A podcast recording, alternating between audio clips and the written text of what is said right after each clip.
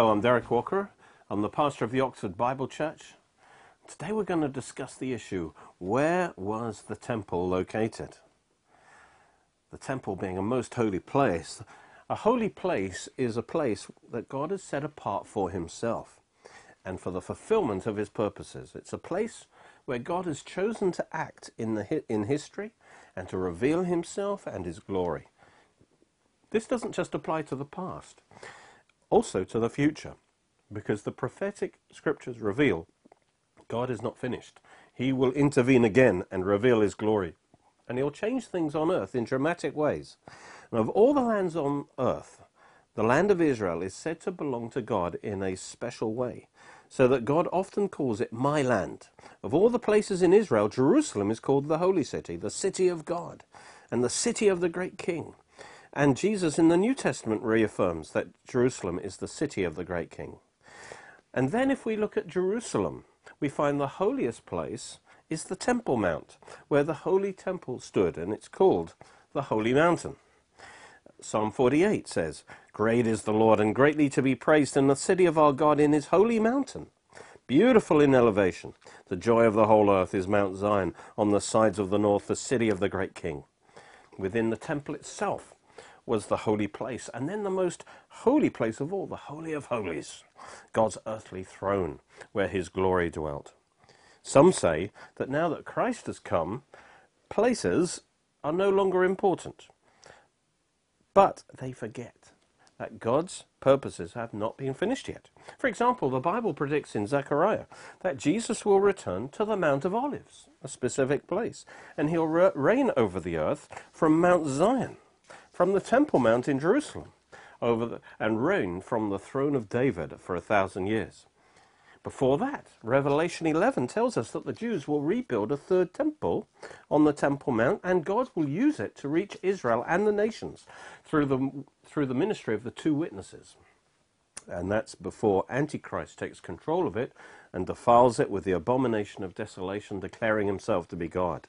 Revelation 11:1, God, John is told to go and measure, rise and measure the temple of God, the altar and those who worship there, but leave out the court which is outside the temple, and do not measure it, for it's been given to the Gentiles. In the tribulation, the Antichrist will broker a covenant with Israel, whereby the Temple Mount will be shared between the Jews and the Muslims, and the Jews will be able to rebuild their temple. And it says, and they will tread the holy city underfoot for 42 months. That's the second half of the tribulation. And I will give my power to my two witnesses, and they will prophesy 1,260 days, that's three and a half years, clothed in sackcloth, calling Israel to repentance. And that, their ministry is for the first half of the tribulation. These are the two olive trees and the two lampstands standing before the God of the earth. And if anyone wants to harm them, fire proceeds from their mouth and devours their enemies. And if anyone wants to harm them, he must be killed in this manner. These have power to shut heaven so that no rain falls in the days of their prophecy, and they have power over waters to turn them to blood, and to strike the earth with all plagues as often as they desire the two witnesses announce the tribulation trumpet judgments in the first half of the tribulation. And that's why, when they're killed, the whole earth rejoices and blames them for tormenting everyone on the earth. It says, when they finish their testimony, that's at mid tribulation, the beast, the Antichrist, that ascends out of the bottomless pit will make war against them, overcome them, and kill them, and their dead bodies will lie in the street of the great city. The Great Street actually means the plaza, the broad open place of the city, and that's a perfect description of the Temple Mount because their ministry will be on the Temple Mount. And then it says also where our Lord was crucified, so clearly it will be in Jerusalem. God will use these two witnesses to proclaim the gospel to Israel and through TV to the nations. They'll operate from the Temple Mount. So God will use the third temple to remind the Jews that salvation is not through law keeping, but through the shedding of blood. As Israel comes to their temple, the two witnesses will preach Christ to them. As they offer up the animal sacrifices, they will preach that Christ, the Lamb of God, has been slain and rose again after three days, proving that he is the Messiah. As a final sign that validates their preaching, God will also resurrect these three, two witnesses after three days in the eyes of all the nations because the TV cameras will be on them. That's what it says, verse 9. Those then those from the peoples, tribes, tongues, and nations will see their dead bodies three and a half days, and not allow their dead bodies to be put into graves. And those who dwell on the earth will rejoice over them, make merry, and send gifts to one another, because these two prophets tormented those who dwell on the earth. But God has the last word. Now, after the three and a half days, the breath of life from God entered them, and they stood on their feet, and great fear fell on those who saw them. And they heard a loud voice from heaven saying to them, Come up here. And they ascended to heaven in a cloud, and their enemies saw them. Having finally captured the Temple Mount, the Antichrist will take over the temple, dedicate it to himself, declare himself as God, Paul says of him in Thessalonians, he opposes and exalts himself above all that is called God or that is worshipped, so that he sits as God in the temple of God, showing himself that he's God. Notice, Paul here calls the third temple a temple of God. So it's built in the right place. And the Jews have already decided that there is only one place where they can rebuild the temple, and that's where all the other temples were, and that is on Temple Mount. Daniel 9:27 describes what the antichrist does next. It says he will confirm a covenant with many for 1 7, that's for 7 years. And in the middle of the 7 years, he will put an end to sacrifice and offering in the in the temple. And the Antichrist will set up an abomination that causes desolation until the end that is decreed is poured out on him. That's his destruction at the second coming of Christ. So, this says that halfway through the seven year tribulation, the Antichrist breaks the covenant, takes over the temple, stops the Jewish sacrifices, and sets up an abomination in the temple that, and desecrates the temple that way. And an abomination is an idol to a false god, even to himself. And perhaps that's the image of the beast that Revelation 13 talks about.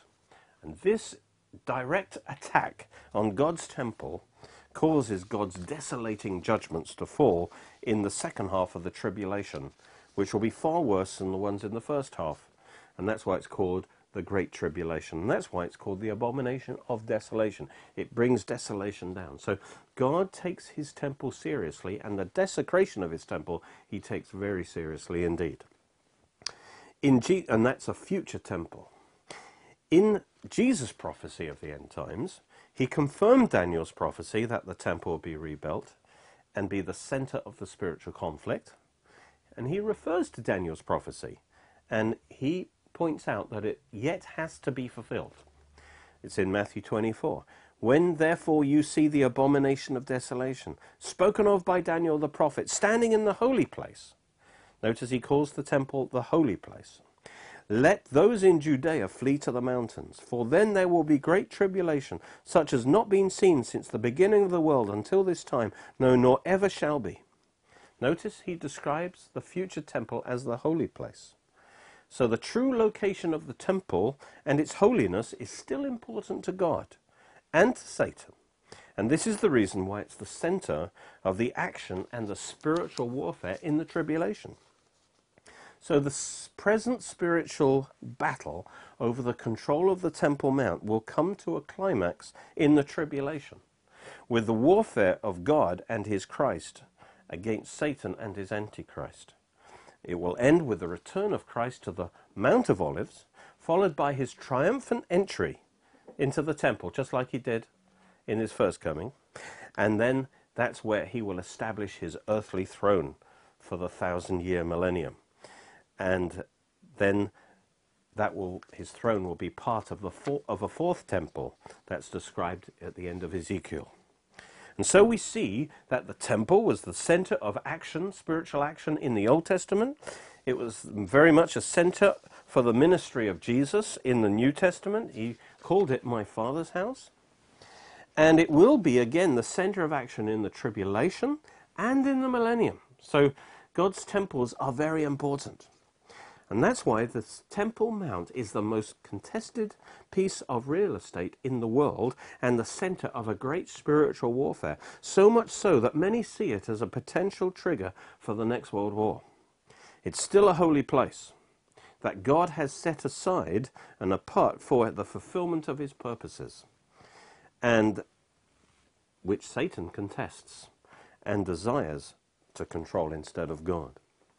And so presently this is manifested by the competing claims and the struggle between Islam and Israel over its ownership and control.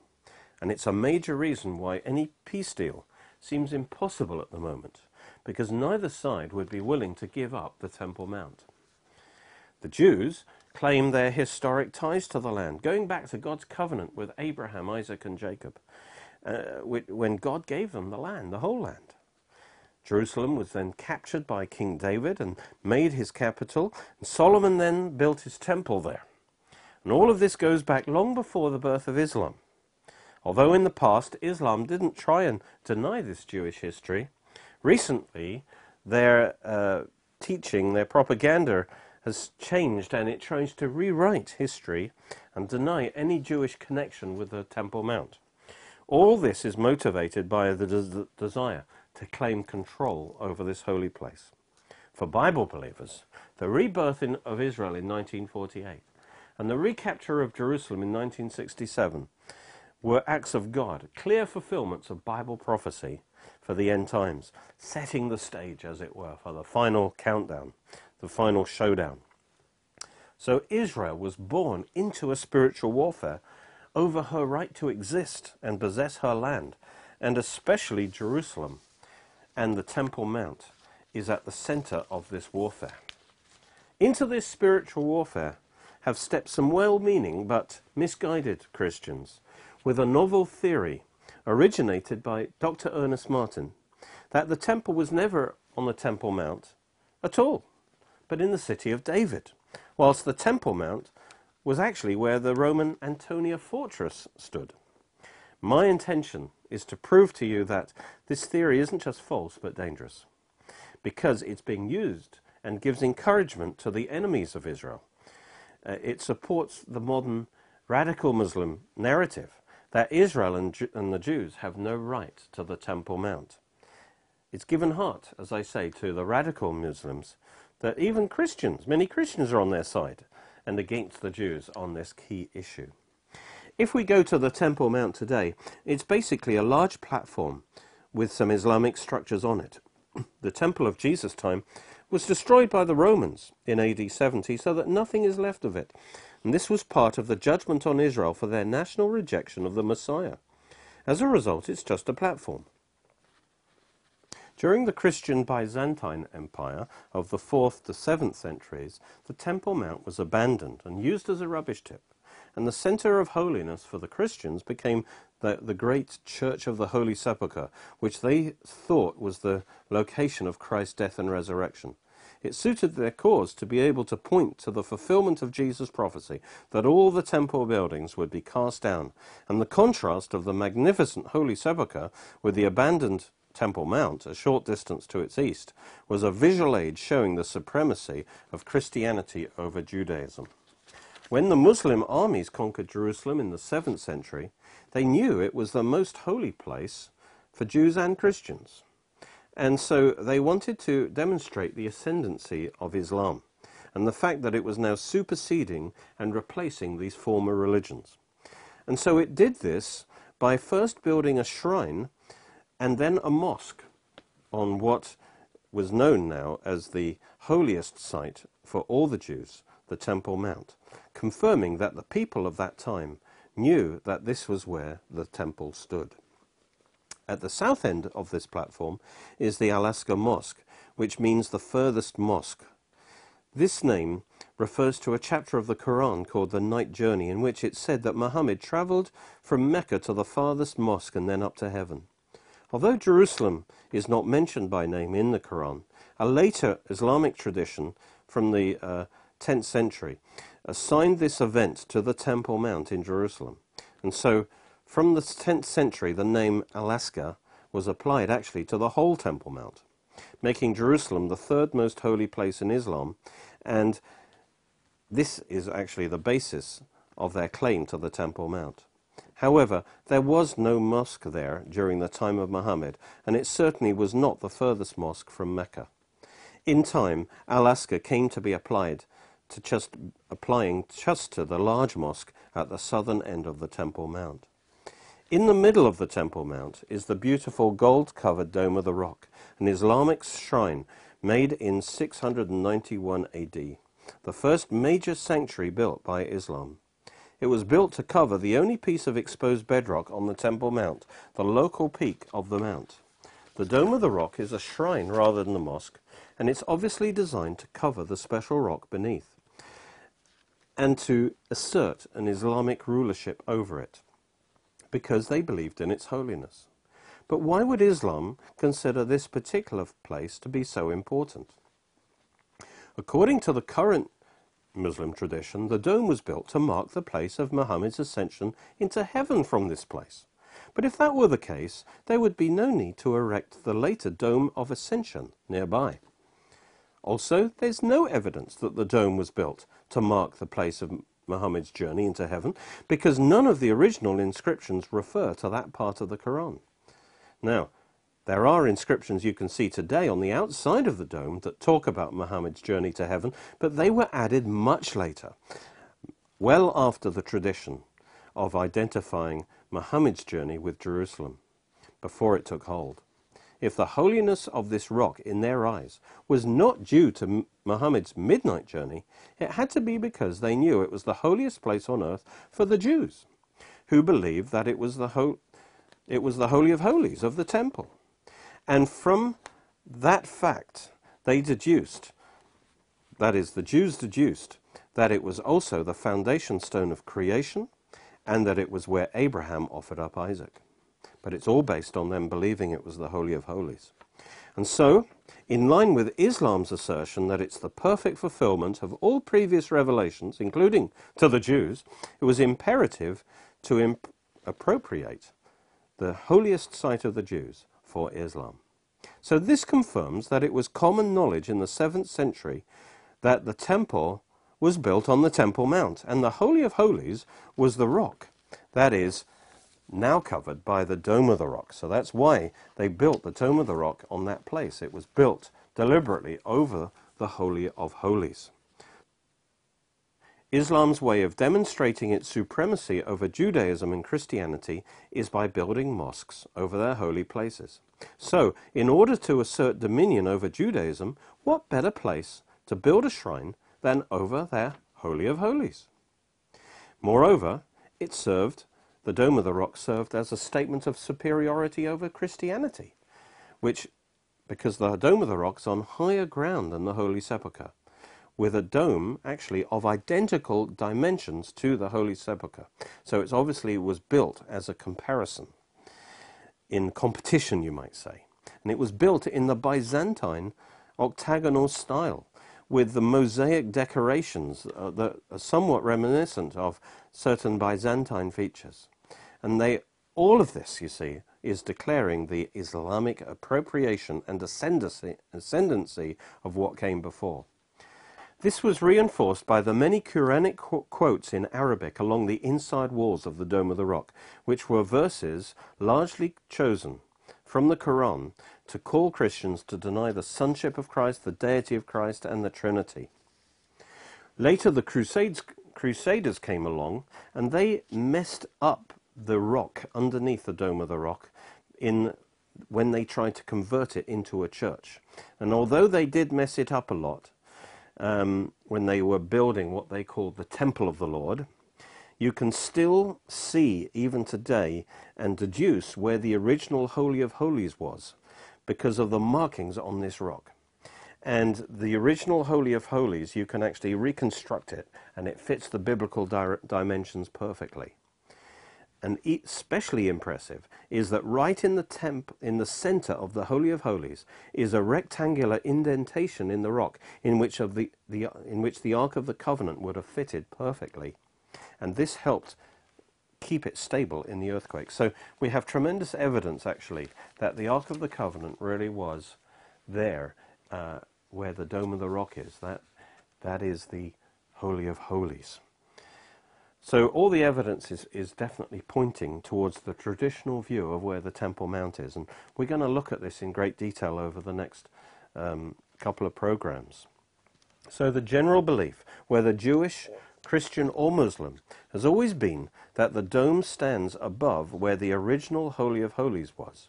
This is the position of the Jewish establishment based on research from their sources. And they, they have no doubt that this is actually where the temple was. And they know that when the temple is rebuilt, that's where it must be rebuilt. And every archaeologist also holds that this standard view is correct based on the evidence. However, in recent times, to strengthen their claim to the Temple Mount, the radical Muslim position has changed from what they held before, and they now deny there is any Jewish history or connection to the Temple Mount. And sadly, they've found encouragement in this belief from some Christians who are now promoting a theory, first proposed actually in 1999 by Dr. Ernest Martin, who had been a minister in the Worldwide Church of God founded by Herbert Armstrong.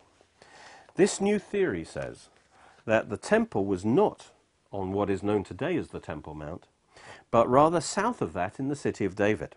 More recently, this theory has been popularized in a more journalistic style by Robert Cornuke.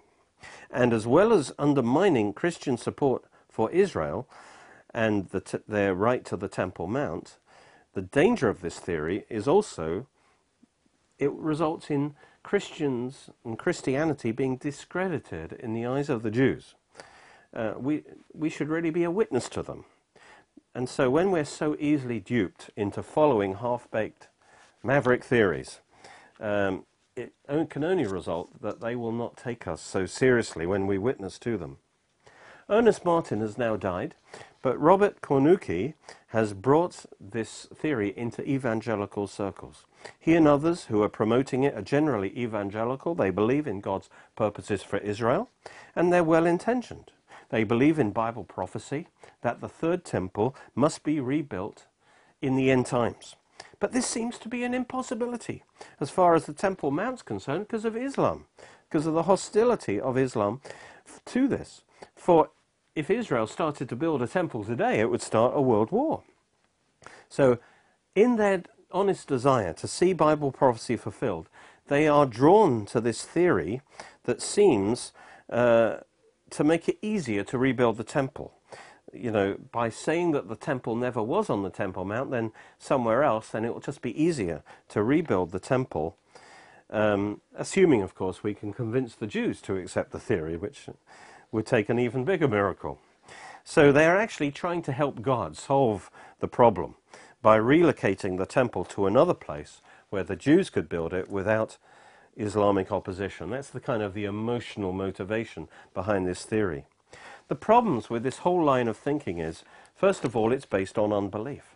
It's based on the idea it's too hard for God to change things, to prepare the way for the third temple to be built on the Temple Mount. My own belief is that what might happen soon is that a coalition of Russia and many Islamic nations will invade the mountains of Israel. That is, the West Bank, the occupied territories. Judea Samaria is the biblical term for it. And they'll do this to establish a Palestinian state and to lay the foundation then for the destruction of the whole of Israel. Ezekiel 38 prophesies this in great detail will happen in the end times. And it also prophesies that God's going to intervene in judgment against these invading armies. And he will demonstrate that there is, the God of Israel is still alive, and he is the God in Israel. And he'll unleash the forces of nature against them, including a massive earthquake. And that will in, destroy the invading armies. And I think it will also destroy the Dome of the Rock, and it will radically change the balance of power in the Middle East. And it will create a window of opportunity for Israel to actually start to rebuild her temple. That's one way it could work. Secondly, again, this whole line of thinking about why we need to move the temple to another place to make it easier for God to fulfill his prophecies. Well, it's not going to work because the Jews know, and they've always known that the temple is on the Temple Mount, and they won't be persuaded otherwise. It's unthinkable, considering the holiness and the importance of the temple to the Jews, and its sheer size, that somehow the Jews could have forgotten where their temple was, especially as they don't just think of it as something belonging to their past, but something that is essential to their future. And they believe that their temple will be rebuilt because the prophets say so. And so the temple is not some historical curiosity for them, but it's very at the heart of their DNA. And so throughout the, the last 2,000 years, they've always kept the temple in their memory.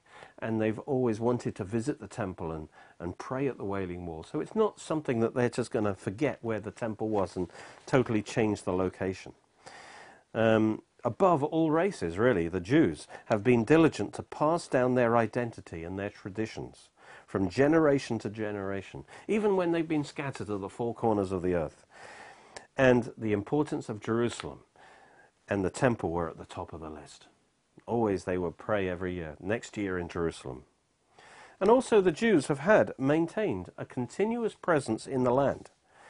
Even if they weren't in Jerusalem, they would surely be uh, would would visit Jerusalem and so on. So they've all, there's always been some Jews in the land. So it's inconceivable that they'd forget where the temple was, and that's evidenced by their ongoing, continual desire to go up to Jerusalem, pray at the Wailing Wall over the last two thousand years, and also because they knew any future temple had to be built on the holy place that God had previously ordained for the previous temples because otherwise it wouldn't be a true temple if it's in the wrong place.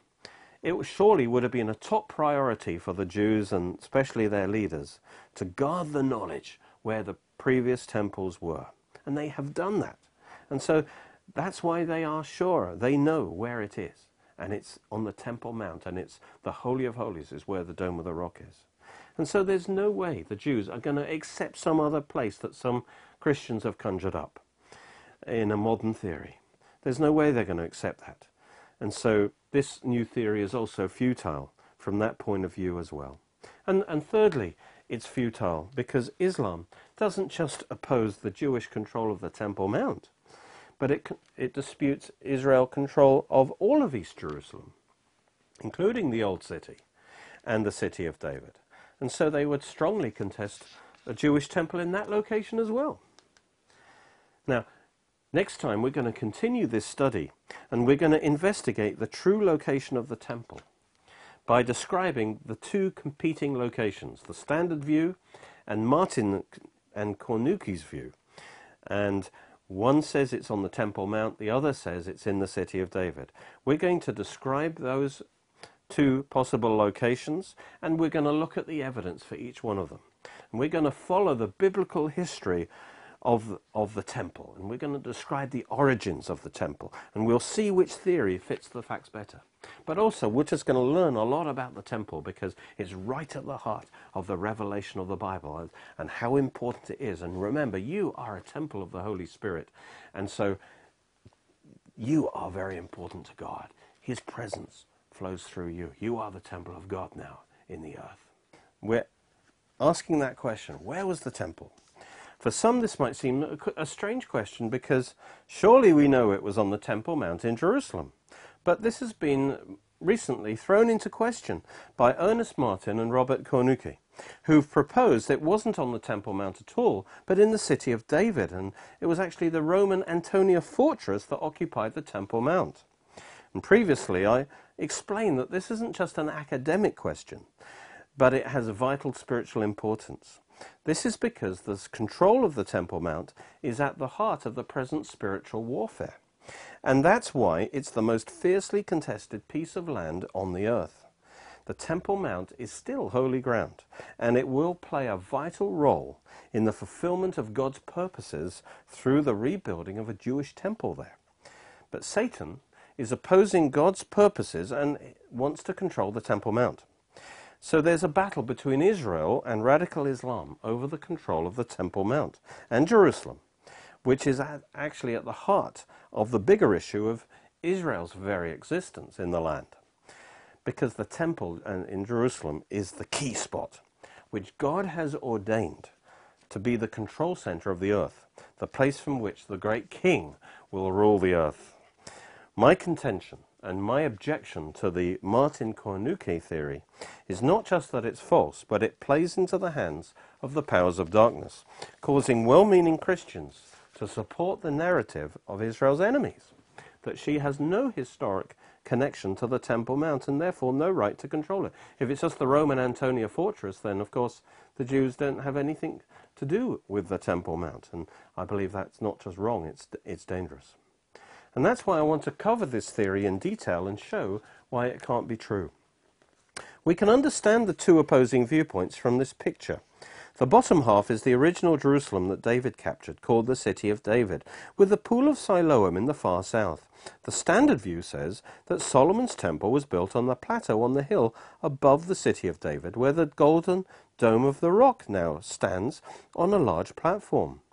All other temples had to be built there also, because that is the holy place that God originally ordained. Between the Temple Mount and the City of David is the Ophel. Martin's theory says that the temple was not on what we call the Temple Mount, but in the City of David. Here is another view of the City of David as it would have appeared in the time of David before the temple was built. The reason the original Jerusalem was built on a narrow ridge rather than higher up on the mount to the west or the mount to the north, and it's the mount to the north that can be seen in the picture, uh, the reason, as I say, that Jerusalem was uh, built on this narrow ridge in the south is the Gihon Spring. And that's the only fresh water source in the area. Water was essential for any city. And the Jebusites had built a fortress around the spring, which you can see near the bottom of the slope as it leads down to the Kidron Valley. And this Jebusite fortress was recently discovered and is now called the Spring Tower. And next to it was the rock cut pool, which was a reservoir of water for the people of Jerusalem. Above it, on top of the ridge, was David's palace, which was also discovered recently and is now called the large stone structure. Also, you can see today in Area G the Millo, which was necessary as a foundational support for David's large palace. And that's the, the stony, um, sloped, uh, as it were, foundation for the palace at the top. Houses and storerooms also from the Second Temple period were found at the base of the Millo and can be seen today. In Martin's theory, the temple covered the whole area of David's palace, the Millo, and the spring fortifications in the city of David. But the standard view, in the standard view, the temple was built on the higher ground above and to the north of the city of David, uh, at the top right of the picture. Well, you should already see some fatal flaws with Martin's theory. The Temple Mount which is called Mount Zion in the Bible, should be on a mount. But the city of David can hardly be described as being on a mount. It's on relatively low ground compared to its surroundings. And secondly, the narrow ridge of the city of David just doesn't give enough room for the dimensions of the Temple Mount given in the Bible in the Jewish records. Thirdly, the recent archaeological discoveries of the buildings around the spring and higher up on the hill show that they were actually in, continued to be in use throughout the time of the, of the first temple. But that would be impossible on Martin's theory because they would be underneath this temple mount of his. Now, what we're going to do now is follow the history of the temple and see how the generally accepted view fits, the, the, uh, fits perfectly all the scriptural clues, whereas Martin's theory fails consistently. The first mention of Jerusalem in the Bible is in the time of Abraham when he was met by Melchizedek, king of Jerusalem, in about 2000 BC. This picture shows that it was built on low ground compared to all the surrounding hills. The hill to the north um, is Mount Moriah, and the hill to the east, which is the north being kind of the top right, of the picture. That's Mount Moriah. And the hill to the east is the Mount of Olives. And the valley between the city and the Mount of Olives is the Kidron Valley. This is where Abraham was blessed by Melchizedek after defeating the five kings and rescuing Lot. We read that in Genesis 14. The king of Sodom went out to meet him at the valley of Shavah, that is the king's valley. Remember that. After his return from the defeat of Chedorlaomer and the kings who were with him. Then Melchizedek, king of Salem, that's Jerusalem, brought out bread and wine. He came out of the city into the valley, into the king's valley. He was the priest of God Most High, and he blessed him, blessed Abraham.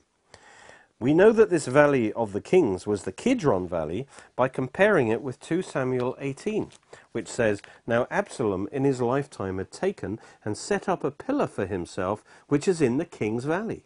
For he said, I have no son to keep my name in remembrance. He called the pillar after his own name, and to this day it's called Absalom's monument. And there's a, another Absalom's mo- monument there in the Kidron Valley even today. In the slope leading down to the valley is the Gihon Spring, and that's the main reason why the city was built there on low ground, rather than on one of the surrounding mountains. The vital importance of the spring meant that it was well fortified. It had to be well fortified. The surroundings of Jerusalem are also the setting for Abraham offering up Isaac, which is crucial for locating the temple, for this is the foundational event when God first set apart and ordained a definite place for sacrifices called Mount Moriah and made it holy. Genesis 22 2. Take now your son, your only son Isaac, whom you love, and go to the land of Moriah, and offer him there as a burnt offering on one of the mountains, which I shall tell you. God showed him one of the mountains of Moriah on which to offer up Isaac, and from that point it was known as Mount Moriah. And, as we'll see, Solomon later built the temple on Mount Moriah. Now, it should be obvious that Abraham would not have offered up Isaac within the city of Jerusalem itself. In any case, verse 2 says it had to be on high ground, on top of one of the mountains, which again disqualifies the city. The fact that it was on high ground, rather than the low ridge on which the city was built, is confirmed by the story as we read it in the next verses. So Abraham rose early in the morning, saddled his donkey, set, took two of his young men with him, and Isaac his son, and he split the wood for the burnt offering, and he rose and went to the place which God had told him. Then on the third day, Abraham lifted up his eyes and saw the place afar off. So this place must have been on high ground where God was telling him to offer up Isaac. So Mount Moriah, the ordained place of sacrifice, was not in the city, but on one of the mountains surrounding it. Therefore, the temple, which was also built on Mount Moriah, could not possibly be in the city of David, which is where the original city of Jerusalem was located, but rather on one of the mountains uh, above it. When God saw that Abraham was willing to offer up Isaac, he stopped him and he provided a ram as a substitute for Isaac, which Abraham offered up instead of Isaac. And this ram was the forerunner of many animal sacrifices that would be offered up on that same Mount Moriah because of the temple. Each of these animal sacrifices were substitutes dying in the place of man. And all of these were pictures of the ultimate sacrifices that the ultimate sacrifice that God would provide. As Abraham said, to, in verse 8, he said, My son, God will provide himself the lamb for the burnt offering. Ultimately, God would provide the Lamb of God, Jesus Christ. God revealed to Abraham, therefore, that this place was the ordained mount for sacrifices. And therefore, it's the ordained mount for the temple, where one day even on this very mount also, the Father God would provide and offer up his own Son to die in our place. And that, God says that, essentially. God reveals that in verse 14. Let's read that. Abraham called the name of the place, the Lord will provide, that's Jehovah Jireh. As it is said to this day, in the mount of the Lord it shall be provided. That is, the final sacrifice will be provided. Or it could be, in this mount, the Lord will be provided. And so, what he's saying is here, in this same mount where Abraham offered up Isaac, this is where God will pro- provide sacrifice, the sacrifice for the salvation of mankind. But before that, he'll provide all the sacrifices in the temple as, as a picture of the final sacrifice. And God has set aside Mount Moriah for that very purpose. And so the temple must be on this Mount Moriah where Abraham offered up Isaac. So, by naming the mount, the place of God's provision, Jehovah Jireh, Abraham was not just looking back at how God did provide this ram as a sacrifice in the place of Isaac, but also Abraham was looking into the future. Because his explanation there is, in the mount of the Lord, it, it shall be provided. And so this speaks of God's future provision of sacrifices in this ordained holy mount for sacrifices to die in the place of men. And this initially was fulfilled by all the sacrifices offered up in the temple on Mount Moriah. And then ultimately by the sacrifice of Jesus, the Lamb of God, on Mount Moriah. You can see on this contour map that Mount Moriah does not actually peak at the Temple Mount, but it rises up higher to the north. The peak of Mount Moriah is the place known as Golgotha, where Christ was provided as the final sacrifice in fulfillment of Genesis 22:14. So we've seen that God has already set apart the ordained holy place for sacrifices in Genesis 22 by guiding Abraham to offer up Isaac there. This place was on a mountain called Moriah near Jerusalem, but it was not within the original city of Jerusalem, which is on low ground. Since Abraham offered up Isaac on Mount Moriah and prophesied that this was the place of God's provision of future sacrifices, it was imperative that the temple was built on the same holy Mount Moriah. And that's exactly what we read in 2 Chronicles 3:1, which says, Now Solomon began to build the house of the Lord at Jerusalem on Mount Moriah. So the temple was built on a mount. It's a simple idea. On a mount. But the city of David isn't a mount. The temple was built on a mount, the very same Mount Moriah where Abraham offered up Isaac.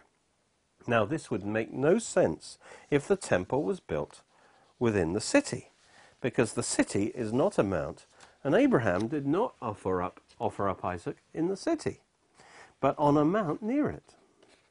But it does make perfect sense if Mount Moriah is the mount to the north overlooking the city above, and it fits the normal pattern of temples being built on higher ground outside the city where people live. You see, its greater elevation represents its greater holiness.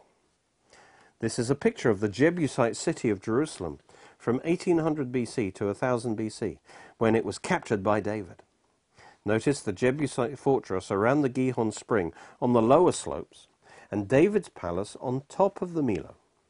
These massive Jebusite fortifications around the spring have recently been discovered, and they must be what the Bible calls the stronghold of Zion. And that's mentioned in the Bible as the fortress that David had to capture to take the city. No other comparable fortifications have been found. 2 Samuel says that David took the stronghold of Zion, that is, the city of David. Jerusalem then became known as the city of David. The defenders, the Jebusite defenders, thought they were safe, you see, within such strong fortifications. But David knew how to penetrate them because he grew up in Bethlehem, just five miles away, and he was an adventurous shepherd boy, taking his sheep around, and he would certainly have explored the tunnels, taking water from the Gihon spring to irrigate the valley. And therefore, he would have known the water system. And he would have known that was the way into the fortress. And that's why it's, it says in Samuel, David said on that day, Whoever climbs up by way of the water shaft, water shaft and defeats the Jebusites, he will be chief and captain. So he told them how to do it. And uh, David initially, once Jerusalem was captured, he initially lived in the Jebusite stronghold near the, the spring while he was building a palace for himself. Then he built the, the, that Millo in order to build his palace at the top. Then Samuel 5 says, Then David dwelt in the stronghold and called it the city of David, and David built all around from the Millo and inwards. Then Hiram, king of Tyre, sent messages to David and cedar trees and carpenters and masons, and they built David a house. So David now builds his palace at the top of that hill, and that's been discovered. The foundations have been discovered.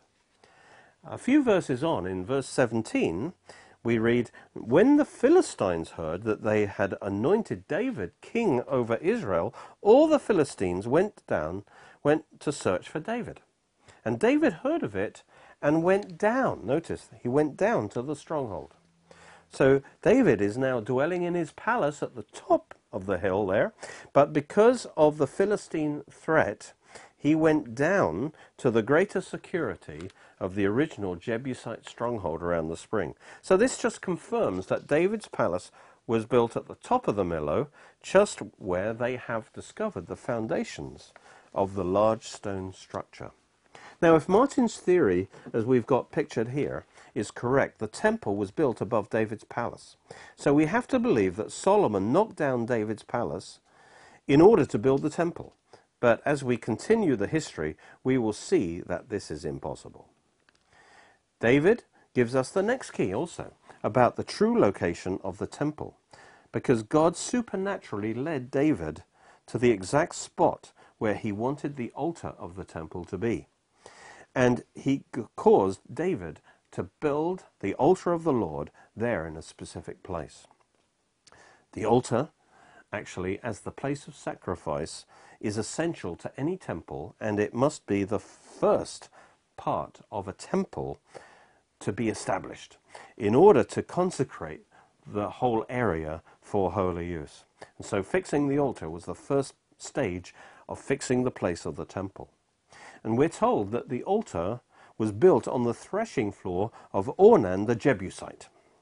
And it fixed the exact location of the temple according to 2 Chronicles, it says, Now Solomon began to build the house of the Lord at Jerusalem on Mount Moriah, where the Lord had appeared to his father David, at the place, at the altar, that David had prepared on the threshing floor of Ornan the Jebusite. Let's look at this story. It's an amazing story. In Chronicles 21, it says, God sent an angel to Jerusalem to destroy it. As he was destroying, the Lord looked and relented of the disaster and said to the angel who was destroying, It's enough. Now restrain your hand. And the angel of the Lord stood by the threshing floor of Ornan the Jebusite. Now this was the moment when the judgment was stopped. And the next verses explain why it was stopped and how this event determined the location of the future temple. It says, Then David lifted up his eyes and saw the angel of the Lord standing between earth and heaven, having in his hand a drawn sword stretched over Jerusalem. David, who was in the city, looked up and he saw this massive angel standing on higher ground above the city, pointing his sword toward the city as if about to destroy it. And verse 15 actually tell, tells us exactly where the angel was standing. It he wasn't in midair. But rather, it says, the angel of the Lord stood by, next to, the threshing floor of Ornan the Jebusite. So the angel was standing at the top of the mount between earth and heaven, adjacent to a threshing floor. And that's a vital clue as to where the temple was built. As in all of the uh, appearances of the angel of the Lord in the Old Testament, this angel was actually the Lord himself, a pre incarnate appearance of the Lord Jesus. This is confirmed in 2 Chronicles 3:1. Solomon, it says, began to build the house of the Lord at Jerusalem on Mount Moriah, where the Lord had appeared to the, his father David, at the place where David had prepared on the threshing floor of Ornan the Jebusite. So here it, the angel of the Lord is called the Lord himself. The sight of this mighty angel with sword drawn caused David to cry out to God. We read, David and the elders, as a result, clothed in sackcloth, fell on their faces, and David said to God, Let your hand, I pray, O Lord my God, be against me and my father's house, not against your people, that they should be plagued. Therefore, the angel of the Lord commanded Gad, the prophet Gad, to say to David that David should go up, notice, go up, and erect an altar to the Lord on the threshing floor of Ornan the Jebusite. So David went up at the word of Gad, which he had spoken in the name of the Lord. David was told to go up from the city to the higher ground above it, to the threshing floor of Ornan the Jebusite, and build an altar there on his threshing floor, right next to where the angel was standing, so that he could offer an atoning sacrifice there in the immediate presence of the angel, which would then stay the hand of judgment on Jerusalem. We read, Now Ornan turned and saw the angel, and his four sons who were with him hid themselves, but Ornan continued threshing wheat. This Ornan was obviously made of strong stuff. He just carried on working, even in the presence of this mighty angel. Ornan was on the threshing floor, threshing wheat there, and he too saw the angel standing next to the threshing floor. We read, So David came to Ornan, and Ornan looked up and saw David, and he went out from the threshing floor and bowed before David with his face to the ground. Then David said to Ornan, Grant me the place of this threshing floor, that I may build an altar on it to the Lord. You shall grant it to me at the full price, that the plague may be withdrawn from the people. But Ornan said to David, Take it to yourself, and let the my lord the king do what is good in his eyes. Then King David said to Ornan, No, but I will surely buy it for the full price, for I will not take what is yours for the Lord nor offer burnt offerings with that which cost me nothing. So David gave Ornan six hundred shekels of gold by weight for the place. And David built there, that's on the threshing floor, an altar to the Lord, and offered burnt offerings and peace offerings, and called on the Lord. And God answered him from heaven by fire on the altar of burnt offering. So the Lord commanded the angel, and he returned his sword to his sheath. Amazing story. You see, by sending fire on the altar, by stopping the judgment of the angel, God confirmed that he had accepted David's sacrifice. And that also meant that the altar that David built was in exactly the right place on the threshing floor. So from that time, David started sacrificing at this God ordained altar, which then became the location for the altar of the temple. Chronicles says, At that time, when David saw that the Lord had answered him on the threshing floor of Ornan, the Jebusite, he sacrificed there. So, number one, the location of the temple altar was now fixed as being on the threshing floor. Also, secondly, the place where the angel of the Lord stood, he had stood on higher ground, that must be the top of the hill, above the threshing floor. That then fixed the place of the Holy of Holies which would be the starting point for the building of the temple structure itself. They would have started building from the temple of Holy of Holies and worked from there. And that's exactly what 2 Chronicles says, 3.1.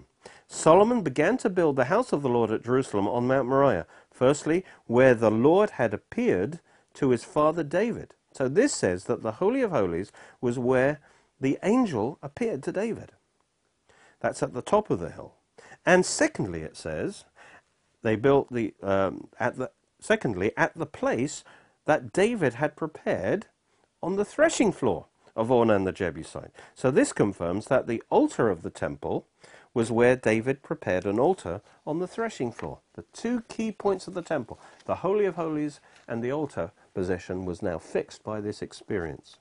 This is confirmed in 1 Chronicles 22. David said, This, pointing to a certain location. This, and that's actually where the angel stood at the top of the hill, this is the location of the house of the Lord God. And secondly, this, pointing in a different direction, this, that's the threshing floor, is the location of the altar of the burnt offering for Israel. Those two key locations. And so we see that Solomon followed David's instruction for, for the locations of the two key points of the temple that determined its exact location, the Holy of Holies and the altar. And it was revealed to David through his divine encounter where his sacrifice at those, that place saved Israel from judgment. So David then knew exactly where the temple should be built. God's temple had to be in a specific place of his choosing, so he left nothing to chance, but supernaturally revealed its location to David. Now, this scenario makes perfect sense if it took place on the mount above the city to the north, where the Temple Mount is today. At that time, it would have been a farming area for growing wheat. And a place near the top of the hill, but on its eastern slope, that would have been perfect, a perfect place for a threshing floor where the wheat was threshed and then thrown into the air for the wind to carry away the chaff. A threshing floor should be in a high place, in an open space where it can catch the wind, but not at the very top of a hill, otherwise the westerly wind could be too strong and blow the wheat away as well. So placing it just under the peak on the eastern slope was perfect. Thus the Holy of Holies was where the angel stood at the peak, where the dome of the rock is now, And the altar was placed to the east, to its east, where there was a threshing floor, exactly where we would expect a threshing floor to be. On the other hand, Martin's theory for the location of the temple makes no sense in the light of this account of David. It requires the threshing floor of Ornan the Jebusite to be inside the city near David's palace. For obvious reasons, threshing floors were never within cities, always in open fields outside the city, because that's where the wheat is. Be foolish to carry the wheat into the city to thresh and then cover the city in chaff. For example, Naomi told Ruth to go out to the threshing floor where Boaz was sleeping, waiting for a night breeze. And after she asked Boaz to marry her, it says, then, that's in the morning, she went into the city. So the threshing floor was outside the city. Moreover, Ornan's threshing floor couldn't be in the city of David because David conquered all the city from the Jebusites, so he wouldn't have to buy land inside the city from a Jebusite. It, but it does make sense if David graciously allowed Ornan, which actually is the same name as the Jebusite king he conquered, and it, so it might be the king even, he allowed Ornan to continue to make a living by farming his lands north of the city. And that's why it makes perfect sense that David would feel the need to buy that farming land from Ornan. And that farming land is the location of the temple, not in the city of David itself. And so the story, this story of the temple's origin, when David was, it was revealed to David where the altar and the Holy of Holies should be. This absolutely proves that it, the temple could not have been in the city of David. It had to be in the hill above the city of David. Well, in the continuation of this study, we'll continue to follow the history of the temple and we'll assess the main arguments that are made for the, this new Martin Cornuke theory. And we'll see how strong they actually are. The temples of God, you see, can't just be anywhere. They have to be in a place ordained by God. There's been a general consensus among the experts that the temple was on what is known today as the Temple Mount. And the standard view and the official Jewish belief is that the Holy of Holies was built on the exposed bedrock at the natural peak of the hill on which the temple platform was built. This bedrock, called the foundation stone, is now covered by that beautiful golden dome of the rock. However, a modern theory of Ernest Martin and popularized by Robert Cornuke has thrown this all into question. They propose that the temples were not on the Temple Mount, but down in the city of David, and it was the Roman Antonia fortress that occupied what we know today as the Temple Mount. We've seen that God fixed the location of the temple to Mount Moriah by guiding Abraham to offer up Isaac there.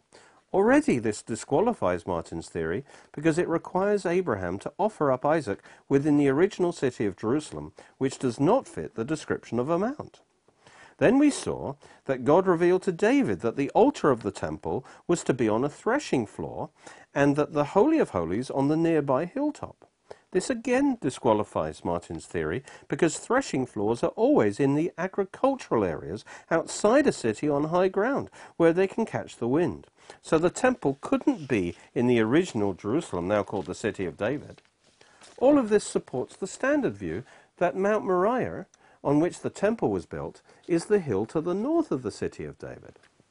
As we continue the history of the temple, we come to Solomon who was tasked with building it, according to the previous revelations given to Abraham, that it must be on Mount Moriah, and to David, that the Holy of Holies must be on the hilltop where the angel of the Lord appeared to David, and that the altar must be on Ornan's threshing floor.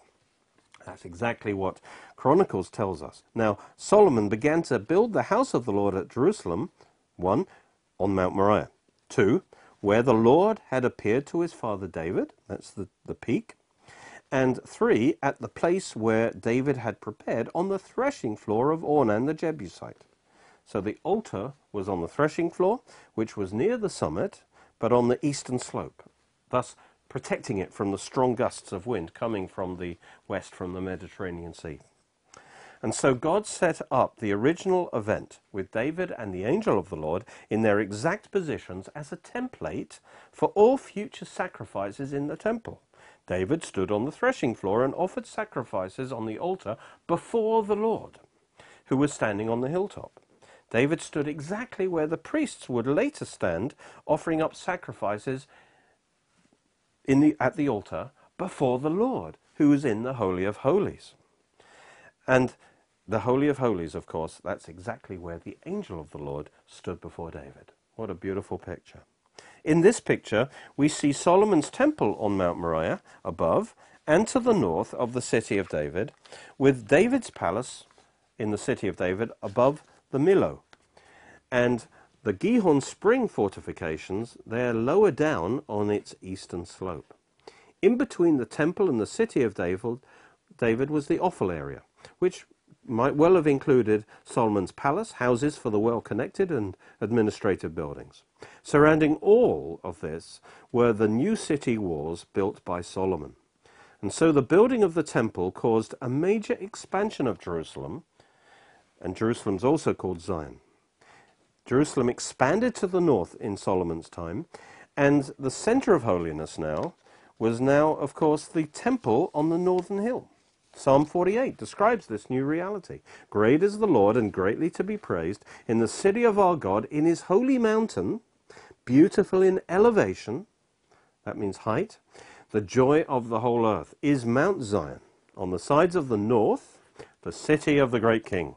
So this psalm describes the location of the temple as being in his holy mountain, also now called Mount Zion which is on the sides of the north, that is, on the north side of the original city, and beautiful in elevation, that is, on the higher ground above the original city. Needless to say, this description perfectly fits the classic view that the temple was built on the mountain to the north of the original Zion. As a city grows, the new part of a city takes on the same name as the old city. So now the whole area that included the city of David and Solomon's expansion to the north is named Zion. So when Jerusalem or Zion expanded to the north, this whole area was now called Zion. And the Temple Mount in the northern part was now called Mount Zion, because it was the mount. So from this time, Mount Moriah was named Mount Zion, the mountain of the Lord which is why the name Mount Moriah is not seen after this in the Bible. Whereas Zion described the whole new expanded city, that was composed of two parts. The first part is Zion, the city of David. That refers specifically to the original Zion of David's time.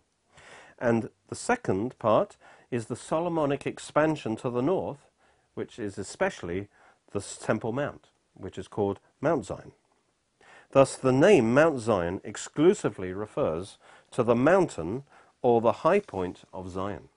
So, whereas Psalm 48 celebrates God's presence in Zion, the city of God, great is the Lord, and greatly to be praised in the city of our God, he's especially present in his holy mountain, beautiful in elevation. The joy of the whole earth is Mount Zion on the sides of the north, because that's where his throne is in the Holy of Holies at the highest point of the city of the great king. And so Zion expands. The whole thing is Zion, but the Temple Mount is now called Mount Zion because it's on the mount above the original Zion. More proof that Solomon's temple was not in the city of David is seen from the movements of the Ark of the Covenant and Pharaoh's daughter. 1 Chronicles says, David built houses for himself in the city of David, and he prepared a place for the Ark of God and pitched a tent for it and that David brought up the ark of God from Kiriath Jearim to the place David had prepared for it, for he had pitched a tent for it at Jerusalem. So, when the ark of the covenant was returned to Jerusalem, it was kept in a tent in the city of David. When David died, Solomon became king. 1 Kings tells us Solomon made a treaty with Pharaoh, king of Egypt, and married Pharaoh's daughter. Then he brought her to the city of David until he had finished building his own house and the house of the Lord and the wall all around Jerusalem. When Solomon had finished these projects, we read, Solomon brought the daughter of Pharaoh up from the city of David to the house he had built for her. For he said, My wife shall not dwell in the house of David, king of Israel, because the places to which the ark of the Lord has come are holy. So she lived in David's palace while the temple was being built. Which proves that the temple was not built where David's palace was in the city of David, for that would have required its destruction. This also tells us that the ark was kept in the grounds of David's palace, the same location as Pharaoh's daughter. Solomon realized this created a problem because the ark made the palace holy, holy ground, and she was an idolater. This was the major reason why she had to be moved as soon as possible. Notice that she was brought up from the city of David to higher ground outside the city of David to her palace, which was part of Solomon's palace complex, probably on the Ophel between the city of David and the Temple Mount. Kings confirms this. Pharaoh's daughter came up from the city of David to her house, her palace, which Solomon had built for her. So, Solomon's palace complex must have been built outside and above the city of David, and the temple had to be on higher ground above that. These verses disprove Martin's theory, which requires the temple to be built in the city of David over the top of David's palace. But his Egyptian wife, Solomon's Egyptian wife, was still living in David's palace during and after the temple was built. So this is impossible. Also, these verses remind us that any theory must also explain the location of Solomon's palace complex. Now, just to fit his temple into the city of David, Cornuke, has to use a much smaller temple mount than what is prescribed in the Jewish records. He doesn't even have enough room for all its buildings. So there is certainly no room for Solomon's palace complex in addition. Realizing that Cornuke's Temple Mount within the city of David is impossible, because it contradicts the scriptures we're looking at, some have come up with an alternative theory which has the temple just north of the city of David on the Ophel. Apart from the fact that with this view, Cornuke's main arguments in favor of his site no longer apply to this new site, this theory also leaves no room for Solomon's palace complex, which had to be lower than the temple, that is, between the city of David and the temple. A final nail in the coffin of Cornuke's theory is the final journey of the ark. When the temple was completed, there was a great procession of all the leaders and priests to bring the ark up from David's palace into its place in the Holy of Holies of the temple. Kings tells us that King Solomon summoned into his presence at Jerusalem the elders of Israel, all the heads of the tribes, and chiefs of the Israelite families to bring up the ark of the Lord's covenant from Zion, the city of David. This clearly tells us, in direct contradiction to Cornuke's theory, that the temple was not in the city of David because the ark was taken from the city of David, the original Zion, up to a location outside the city of David, which was on higher ground. So it was taken from Zion, the city of David, up to Mount Zion. This procession is described in Kings. All the men of Israel assembled with King Solomon. All the elders of Israel came, and the priests took up the ark. Then they brought up the ark of the Lord. Then the priests brought in the ark of the covenant of the Lord to its place, into the inner sanctuary of the temple, to the most holy place. This procession makes perfect sense according to the classic theory. Starting from David's palace on the high point of the city of David, it went up through the area where Solomon's palace complex was still under construction, and then ascended further to the hilltop, which of course is the appropriate place for a temple. However, by Cornuke's theory, where the temple is within the city of David, this procession makes no sense at all. There is no journey for the ark to make, for it starts in David's palace and ends in the temple, which had to be built on top of David's palace, according to the theory. Another confirmation of the temple being on the Temple Mount comes when the glory of God leaves the temple in 588 BC because of Israel's idolatry. Ezekiel sees the glory of God leave the temple through its east gate and then go directly east to stand over the peak of the Mount of Olives. We read, The cherubim stood at the door of the east gate of the Lord's house, and the glory of the God of Israel was above them. And then it says, and the glory of the Lord went up from the midst of the city and stood on the mountain which is on the east side of the city. And so the, it has to be that the top of the Mount of Olives has to be directly east of the temple. And that is true. The peak of the Mount of Olives is directly east of the Temple Mount. But east of the city of David is just the edge of the Mount of Olives where it falls away. The Jewish records also in the Mishnah say that the original Temple Mount and hence the sacred enclosure, the real holy space, was six, sorry, 500 cubits square. Cubits about 18 to 21 inches. There were later expansions of the Temple Mount, the platform, by the Hasmoneans and King Herod.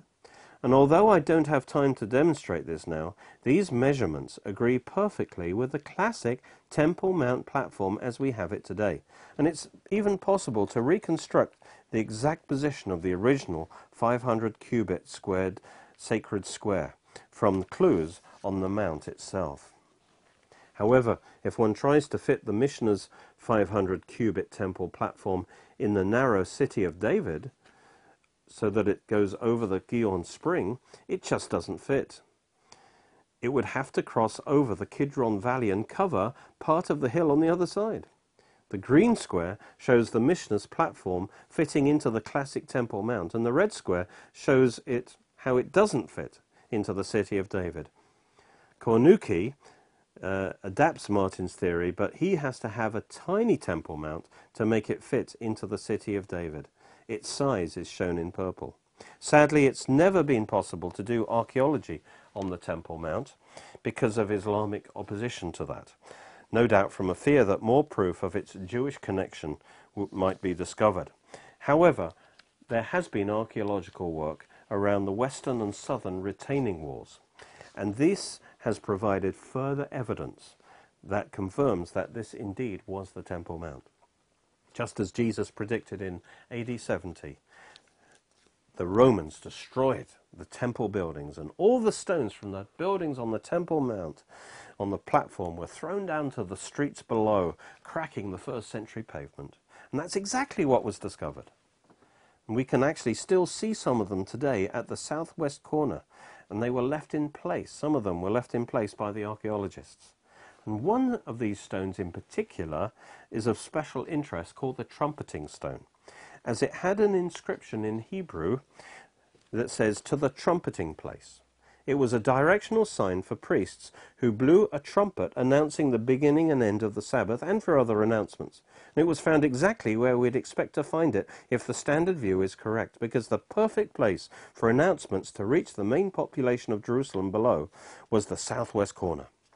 This was actually the pinnacle of the temple where Satan took Jesus to declare himself uh, to as many people as possible by jumping down off it. A replica of the trumpeting stone is there in the, in the very place where it was discovered, and the original is in the Israel Museum. Further confirmations that we have the correct Temple Mount are the two temple warning stones discovered near the Temple Mount to the north. But they were actually a long way away from the city of David. These stones mark the limit of the court of the Gentiles on the Temple Mount, beyond which the Gentiles were for forbidden to go. It reads in Greek, No stranger is to enter in to, within the balustrade around the temple and enclosure. Closure. Whoever is caught will be responsible to himself for his death, which will ensue. It symbolized the middle wall of partition between Jews and Gentiles that's spoken of in Ephesians 2:14 that is now removed in Christ. Finally, we need to consider the main arguments for the Martin Cornuke theory. Why do they feel the need to come up with this new theory? The first one concerns the name Zion. They appeal to the many biblical references of the temple being on Zion or Mount Zion. And since, they say, the original city of David was called Zion, they deduce from that that all references to Zion in the Bible can only apply to the original Jerusalem, the city of David. But that's not how language works with city expansions. For example, I live in Oxford. That's a historic city that used to have walls. Now, that doesn't mean, if I say I live in Oxford, that I live in the origin within the original walls, because, which actually just enclose quite a small area in the centre of Oxford. You see, as a city expands, the area of expansion takes on the same name. So when Zion expanded to the north, the name Zion now included the Temple Mount. So Zion consists of the original Zion, which is the city of David, and then also the mount, the Temple Mount, which is called Mount Zion, or the mountain connected to Zion. And then again, actually, the city expanded further in the time of Hezekiah. It expanded onto the western hill. And then that also was called Zion. So the Temple Mount became part of Zion when the city expanded over the Temple Mount. So there's no problem here. Their second argument is the appeal to Jesus' prophecy that all the stones of the temple must be cast down. They would be cast down. And they point out that many of the great stones of the retaining wall of the Temple Mount from Jesus' time are still there in place today. Therefore, this could not be the original Temple Mount. Let's actually look at Jesus' prophecy there in Matthew 24. It says, Jesus went out and departed from the temple, and his disciples went up to show him the buildings of the temple. And Jesus said to them, Do you not see all these things? Assuredly I say to you, not one stone shall be left here upon another that shall not be thrown down. Now it's vital to read verses in context. Jesus was clearly talking about the buildings of the temple, which had recently been made splendid by Herod. And he, he covered the temple facade with white marble and gold. And he made the temple complex, those buildings there, one of the wonders of the world. Notice it says his disciples came to show him the buildings of the temple. And then Jesus said, Do you not see all these things? What things? The buildings of the temple. Assuredly, I say to you, not one stone will be left upon another. He's talking about the buildings of the temple. He's not talking about the retaining walls of the Temple Mount platform, which is different from the temple itself. Mark's Gospel makes it even clearer. It says, Then as he went out of the temple, one of his disciples said to him, Teacher, see what manner of stones and what manner of buildings are here.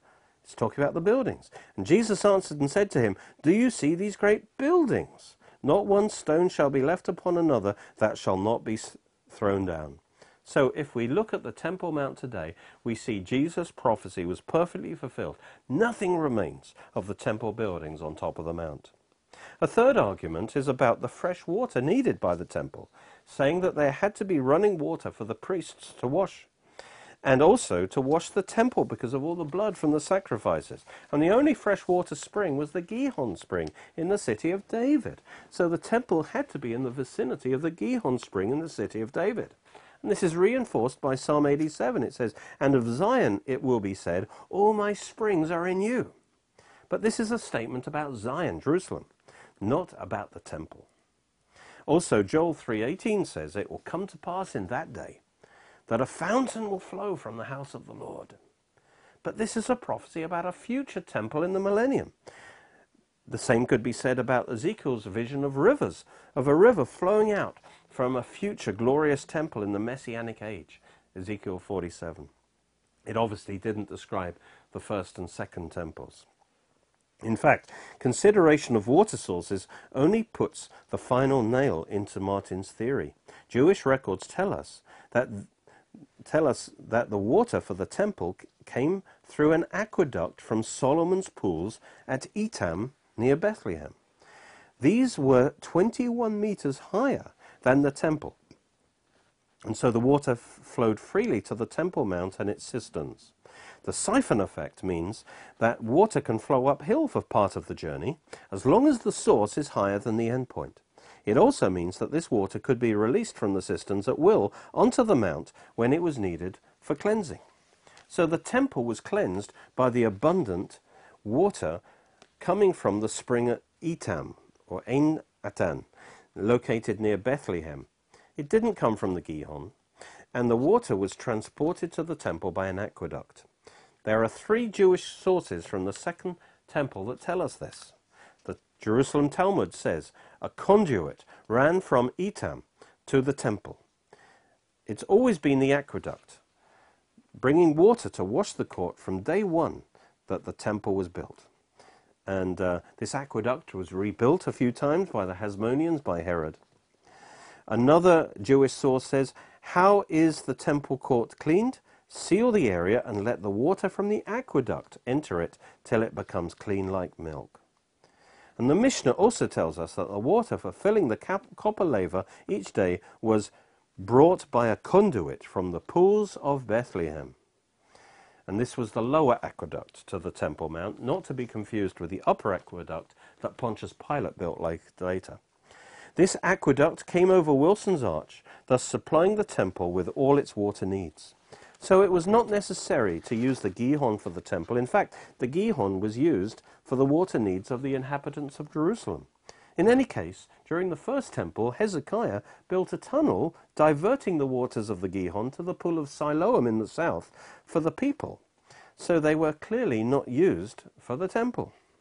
In fact, placing the temple in the city of David so it could be fed by the Gihon is where Martin's theory fails spectacularly, for the simple reason that water cannot flow uphill. Here we see Martin's reconstruction, with the Antonia fortress to the north on what we call today the Temple Mount.